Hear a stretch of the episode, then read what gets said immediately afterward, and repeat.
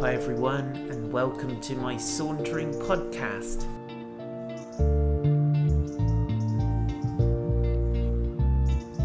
My name is Paul White, and I live in a gorgeous place called Weymouth. And this podcast is a collection of saunters that were born in lockdown, but it's also got some additional stuff which is just fresh, hot off the press.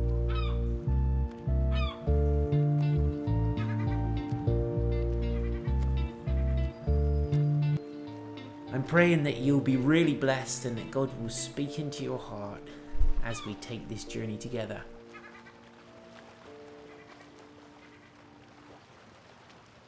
So please go ahead and hit the subscribe button to keep updated with the very latest Sauntering podcasts. Good morning and welcome to a Saturday saunter. We are ready to go. Let's pray and ask the Lord to help us. Holy Spirit, we love you. We welcome you. We ask you to help us now as we look at this living word. We ask you to speak to us interpret these incredible stories in a way that makes them relevant to us, Lord, and just informs our decisions as we go on through our lives following you. In Jesus' name, Amen. Good morning, Kathy. So here we go, Genesis 29. We have yet another wonderful twist in this story. It's quite a painful story, I think, this one. Um, but let's go for it anyway. Let's see how we get on. So then Jacob went on his journey and came to the land of the people of the east. And as he looked, he saw a well in the field. Does this have a deja vu kind of feeling to it? He saw a well in the field, and behold, three flocks of sheep lying beside it. For out of that well the flocks were watered. The stone on the well mouth was large, and when all the flocks were gathered there, the shepherds would roll the stone from the mouth of the well and water the sheep, and put the stone back in its place over the mouth of the well. Jacob said to them, My brothers, where do you come from? And they said, We're, We are from Haran. And he said to them, Do you know Laban, the son of Nahor? And they said, We know him. He said to them, is it well with him? And they said, It is well. And see, Rachel, oh, Rachel, his daughter, is coming with the sheep. He said, Behold, so this is Jacob now. He says, Behold, it's still high day. It's not time for the livestock to be gathered together. Water the sheep and go pasture them. But they said, We cannot until all the flocks are gathered together and the stone is rolled from the mouth of the well then we will water the sheep. I think Jacob was kind of looking for a little bit of um, quiet time to ch- catch up with um, Rachel, and uh, the, these other guys were there cramping his style a little bit. And so he says, Fellas, have you got somewhere you can just sort of head off to? Because that'd be great anytime now. Just take your sheep and clear off. Um, they're saying, Actually, we can't because it's got this big, heavy uh, stone over the well. So whether they were young boys or something and they weren't really strong enough to lift the stone off the well. so they said, We can't really do it until the shepherds come. Anyway, so along comes Rachel with her sheep. It turns out that she's a shepherdess. So while he was still speaking with them, Rachel came up with her father's sheep, for she was a shepherdess. now, as soon as Jacob saw Rachel, the daughter of Laban, his mother's brother, this is his cousin now, never met. And the sheep of Laban, his mother's brother, Jacob came near and rolled the stone from the well's mouth and watered the flock of Laban, his mother's brother. This is interesting because it's like a kind of mirror image of what happened when um, the servant came to find a bride for um, his mum. So came to find, uh, sorry, bride for his dad, Isaac. Good morning, Sarah and Tim, Tracy Ann and Fran. Good to see you all. And so this is now in in the first story with um, when Rebecca came to the well, um, and the servant, the, um, Abraham's servant, was there looking for a bride for Isaac.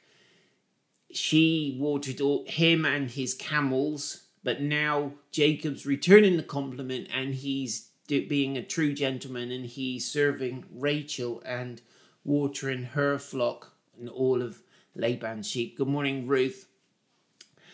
Uh, so this is a really interesting little bit of kind of symmetry. And so now, as soon as Jacob saw Rachel, the daughter of Laban, his mother's brother, and the sheep of Laban, his mother's brother, Jacob came near and rolled the stone from the well's mouth and watered the flock of Laban, his mother's brother. So he's watering his uncle's sheep, but also he's kind of being a gentleman, but he's also using his strength and just showing Rachel, look what a fine young man I am. I can roll this stone away and I can help you. Then Jacob kissed Rachel, a bit forward, and wept aloud. And Jacob told Rachel that he was her father's kinsman and that she was Rebecca's son. Oh, sorry, that he was Rebecca's son. Beg your pardon, I'll get all this muddled up in a minute. That he was Rebecca's son, and she ran and told her father. So he introduces himself properly, having taken care of her, watered the sheep, and been a true gentleman, he now introduces himself, kisses her, which I think was more of a kinsman type of kiss than a romantic one. Although, who knows? As soon as Laban heard the news about Jacob, his sister's son, gosh, his, we should just use the word nephew, it'd be easier, wouldn't it? So as soon as Laban heard the news about Jacob, his sister's son, he ran to meet him and embraced him and kissed him and brought him to the house, to his house. Jacob told Laban all these things, and Laban said to him, Surely you are my bone and my flesh. And he stayed with him a month. Now you remember, Laban was quickly the negotiator who was negotiating in his sister's marriage to Isaac and it resulted in quite a generous dowry being paid over in terms of gold and precious stones and all these kinds of things from Abraham's servant. He opened his saddlebags and kind of presented all of this stuff. So I, am sure Laban's thinking, oh, more from the goose that lays the golden egg for me. And I think he was thinking, this is pretty handy. Now, how fortuitous my wealthy kinspeople have sent another one to me. I'm going to do well out of this, I'm sure. Well, what he doesn't realize is Jacob's got nothing on him much. So, anyway, so he says, Surely you are my bone and my flesh. And he stayed with him a month. So, he's it's customary to offer hospitality, but all, more particularly when it's a kinsperson. But here we go. This is this is Laban extending generosity to Jacob and given him a place to stay for a month. Then Laban said to Jacob, Because you're my kinsman, should you therefore serve me for nothing? So Jacob had obviously been making himself useful around the place.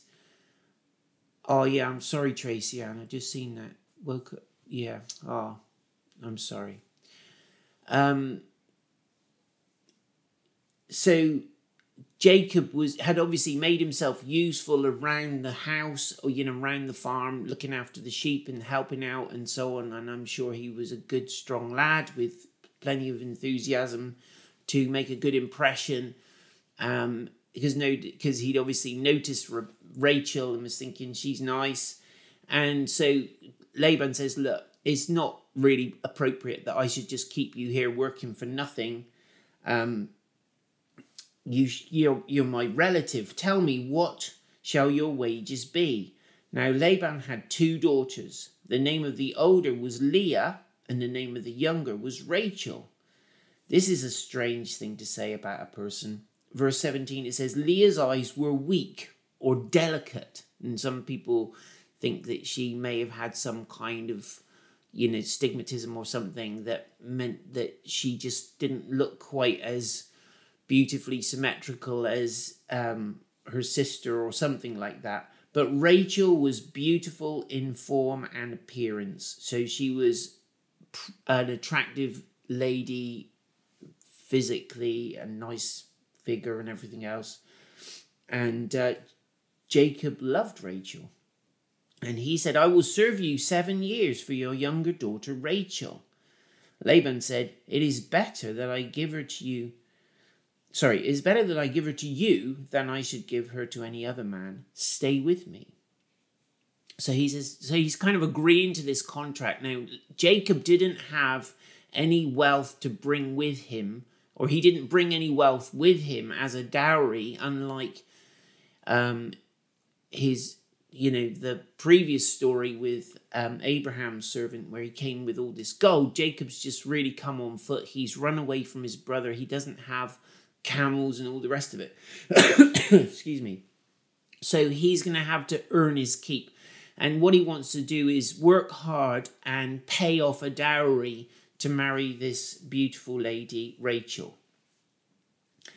And so he says, I'll serve you seven years for your younger daughter. So that's a pretty good amount of work to get this bride. I guess he got food and stuff as well. And, and so Laban works it out and he says, Well, yeah, it's good that I should marry her to you than, you know, to somebody, you know, we don't know. This is a good deal. Stay with me. Let's do it. Verse 20. So Jacob served seven years for Rachel, and they seemed to him but a few days because of his because of the love he had for her. Isn't that romantic? It just seemed like a moment. Just oh, seven years. Just oh, it's a breath just to get the woman I love. And then Jacob said to Laban, having done his seven years of hard work, he says, Give me my wife that I may go into her. That means exactly what it sounds like. For my time is completed. He's like, Come on then. I've worked the seven years. Now I want the prize. I've worked hard. I want to have the prize of my bride that I've worked so hard for. And he he was kind of ready to get married and get going on all the romantic stuff. So Laban gathered together all the people of the place and made a feast. Now, one would assume logically that the deal was that, a- that Jacob was going to marry the girl that he'd agreed with Laban, and that the feast, therefore, was signifying the wedding of this man to this woman, as had been agreed. Now, it is does seem to our modern Western way of thinking that for Laban and Jacob to cook up this scheme without anybody consulting Rachel is a bit unfair um, Jacob loved Rachel, but it's kind of such an interesting story as it unfolds. It makes you wonder how well he actually knew her. um, but let's read on and see where we get to.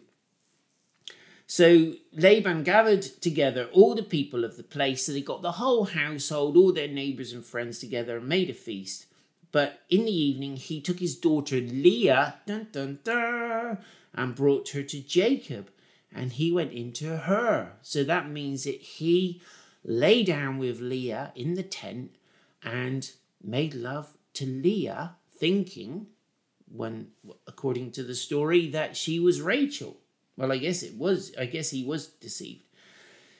But in the evening, he took his daughter Leah and brought her to Jacob, and he went into her. Laban gave his female servant Zilpah to his daughter Leah to be her servant. And in the morning, behold, it was Leah. So it's like suddenly, uh oh, I've gone with the wrong person. Go on, Johnny. The Hebrew word used to describe Leah's eyes can also mean gentle or soft. There you go. Maybe the text is praising her best features. There you go. That's a nice take on it. Um, and so he says, so Jacob suddenly realizes he's consummated his marriage with the wrong person. That's uh, that has got to be everybody's nightmare. I remember having a dream a few months before i got married that i'd married the wrong person. Do you know what i mean? It was completely nobody i knew. It was awful. It wasn't even anyone i would have liked. And it was just horrible. It's like an anxiety dream. Well jacob it's actually not a dream. It's for real and you kind of think, hmm, what was what was going on exactly? Did they not speak to each other? Did he not recognize her voice? Was he actually drunk? There's a possibility that he'd had too much to drink at the feast his father in law had laid on for him. But even so, he managed.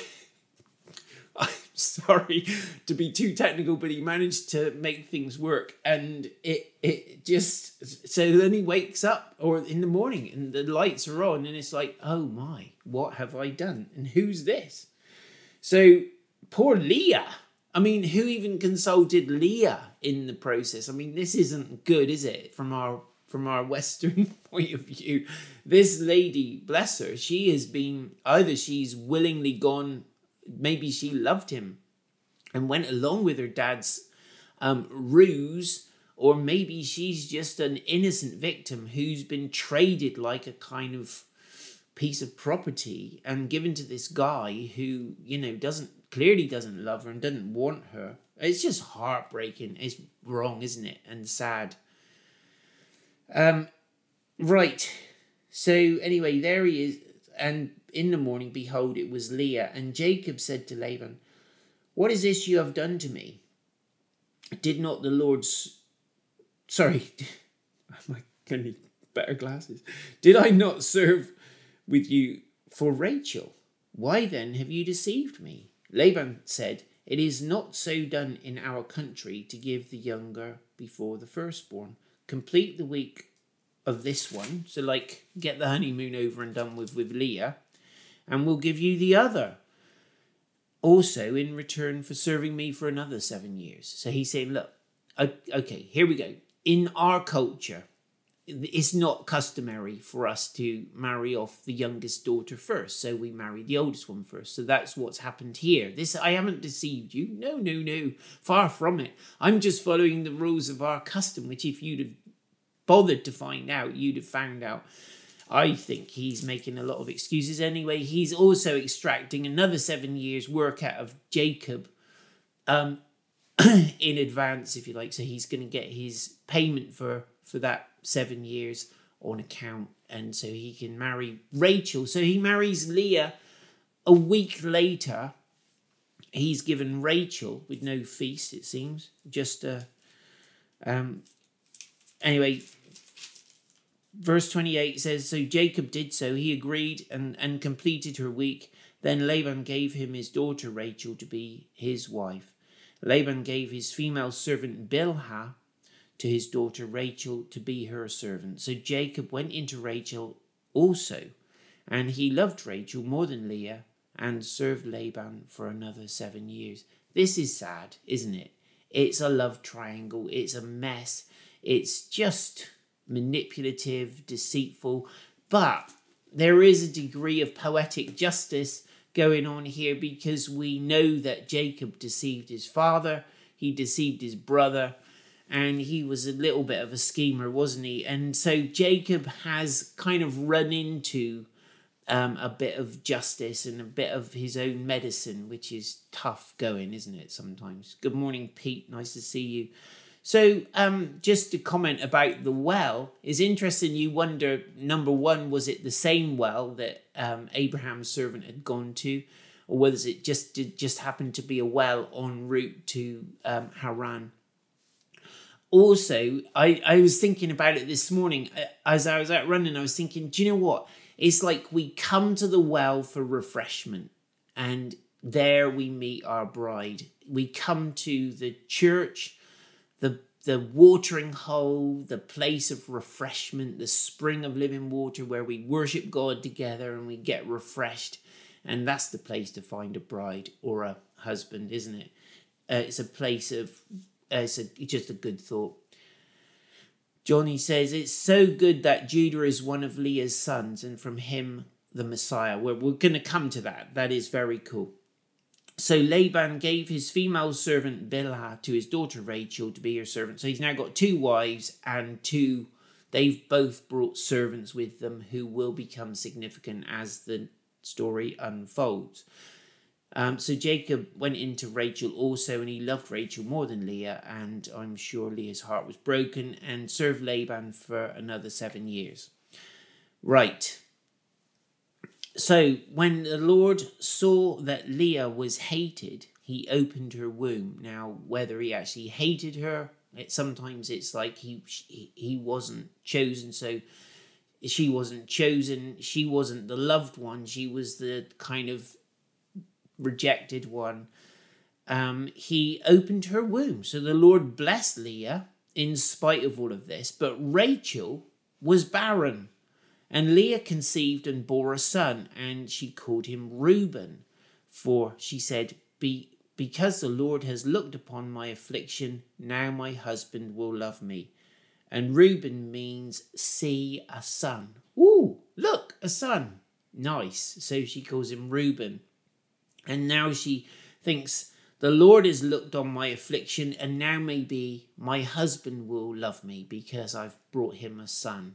And this idea that somehow every man wants to produce a son and an heir was very, very strong back then. It's probably not so strong now, but um, it certainly was then. And so she thought, this is going to give me some some special favor with my husband. And she conceived again and bore a son. So he wasn't holding back from her, was he, Jacob? He was still um, sleeping with her plenty of times. So she conceived again and bore a son and said, Because the Lord has heard that I am hated, he has given me this son also. Dear God, what a, what a sad story. She feels hated, doesn't she? Whether whether she is or not, she feels hated. And she called his name Simeon, which means God hears. This is our word Simon. Um, again, she conceived and bore a son and said, Now this time my husband will be attached to me because I have borne him three sons. So she's still looking to earn favor by being a fruitful wife, producing sons. And she, therefore, his name was called Levi, which means, I don't know, what does it mean? It sounds like the Hebrew for attached. So she was hoping that Levi was going to be the key to Jacob's heart that would open his heart to her. I just think the idea of uh, sleeping with a woman that you don't love and uh, and then having one there that you do love is just brutal, isn't it? It's just so wrong. Anyway, so uh, verse 34 again she conceived and bore a son.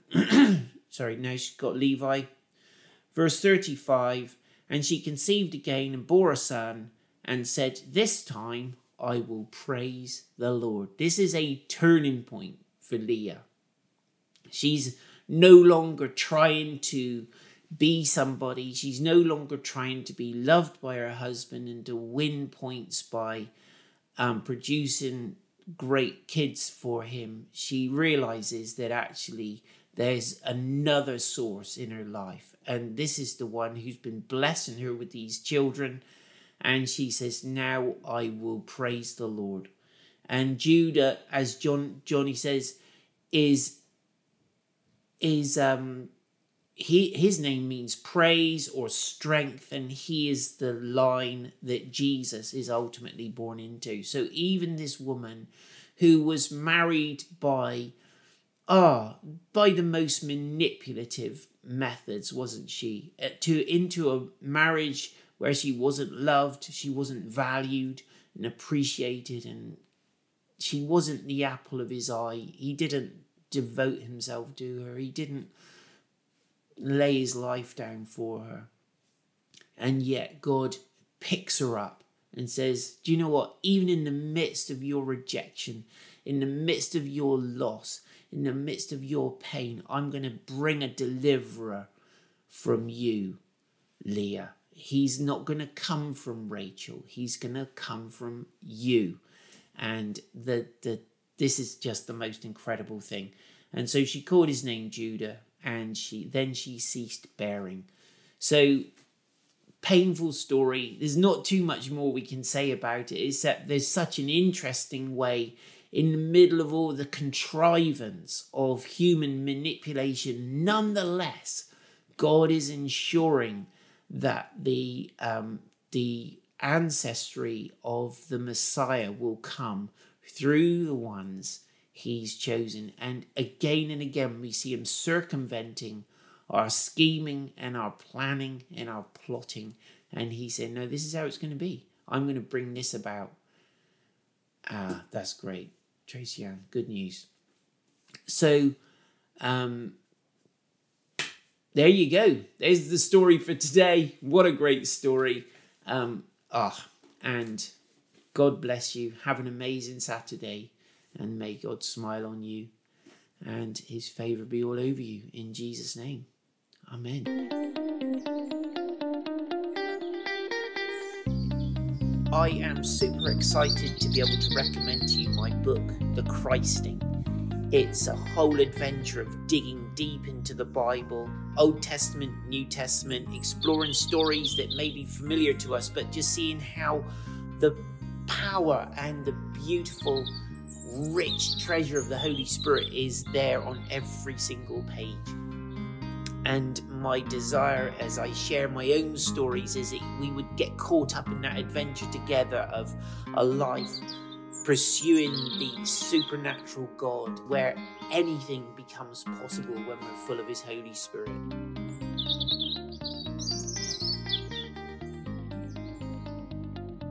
And so, my prayer for you as you read this book is that you'll get excited to embark on your own voyage of discovery with Him, but more than anything else, that you would fall more in love with Jesus. So, please, if you have not got a copy, do buy one. You can get it online on all the major um, online bookstores, including Amazon, and Eden, and others. You can buy it from Christian bookshops, uh, or you can message me and get your own signed copy there you go. But do like it and review it because that really, really does help. Thank you so much.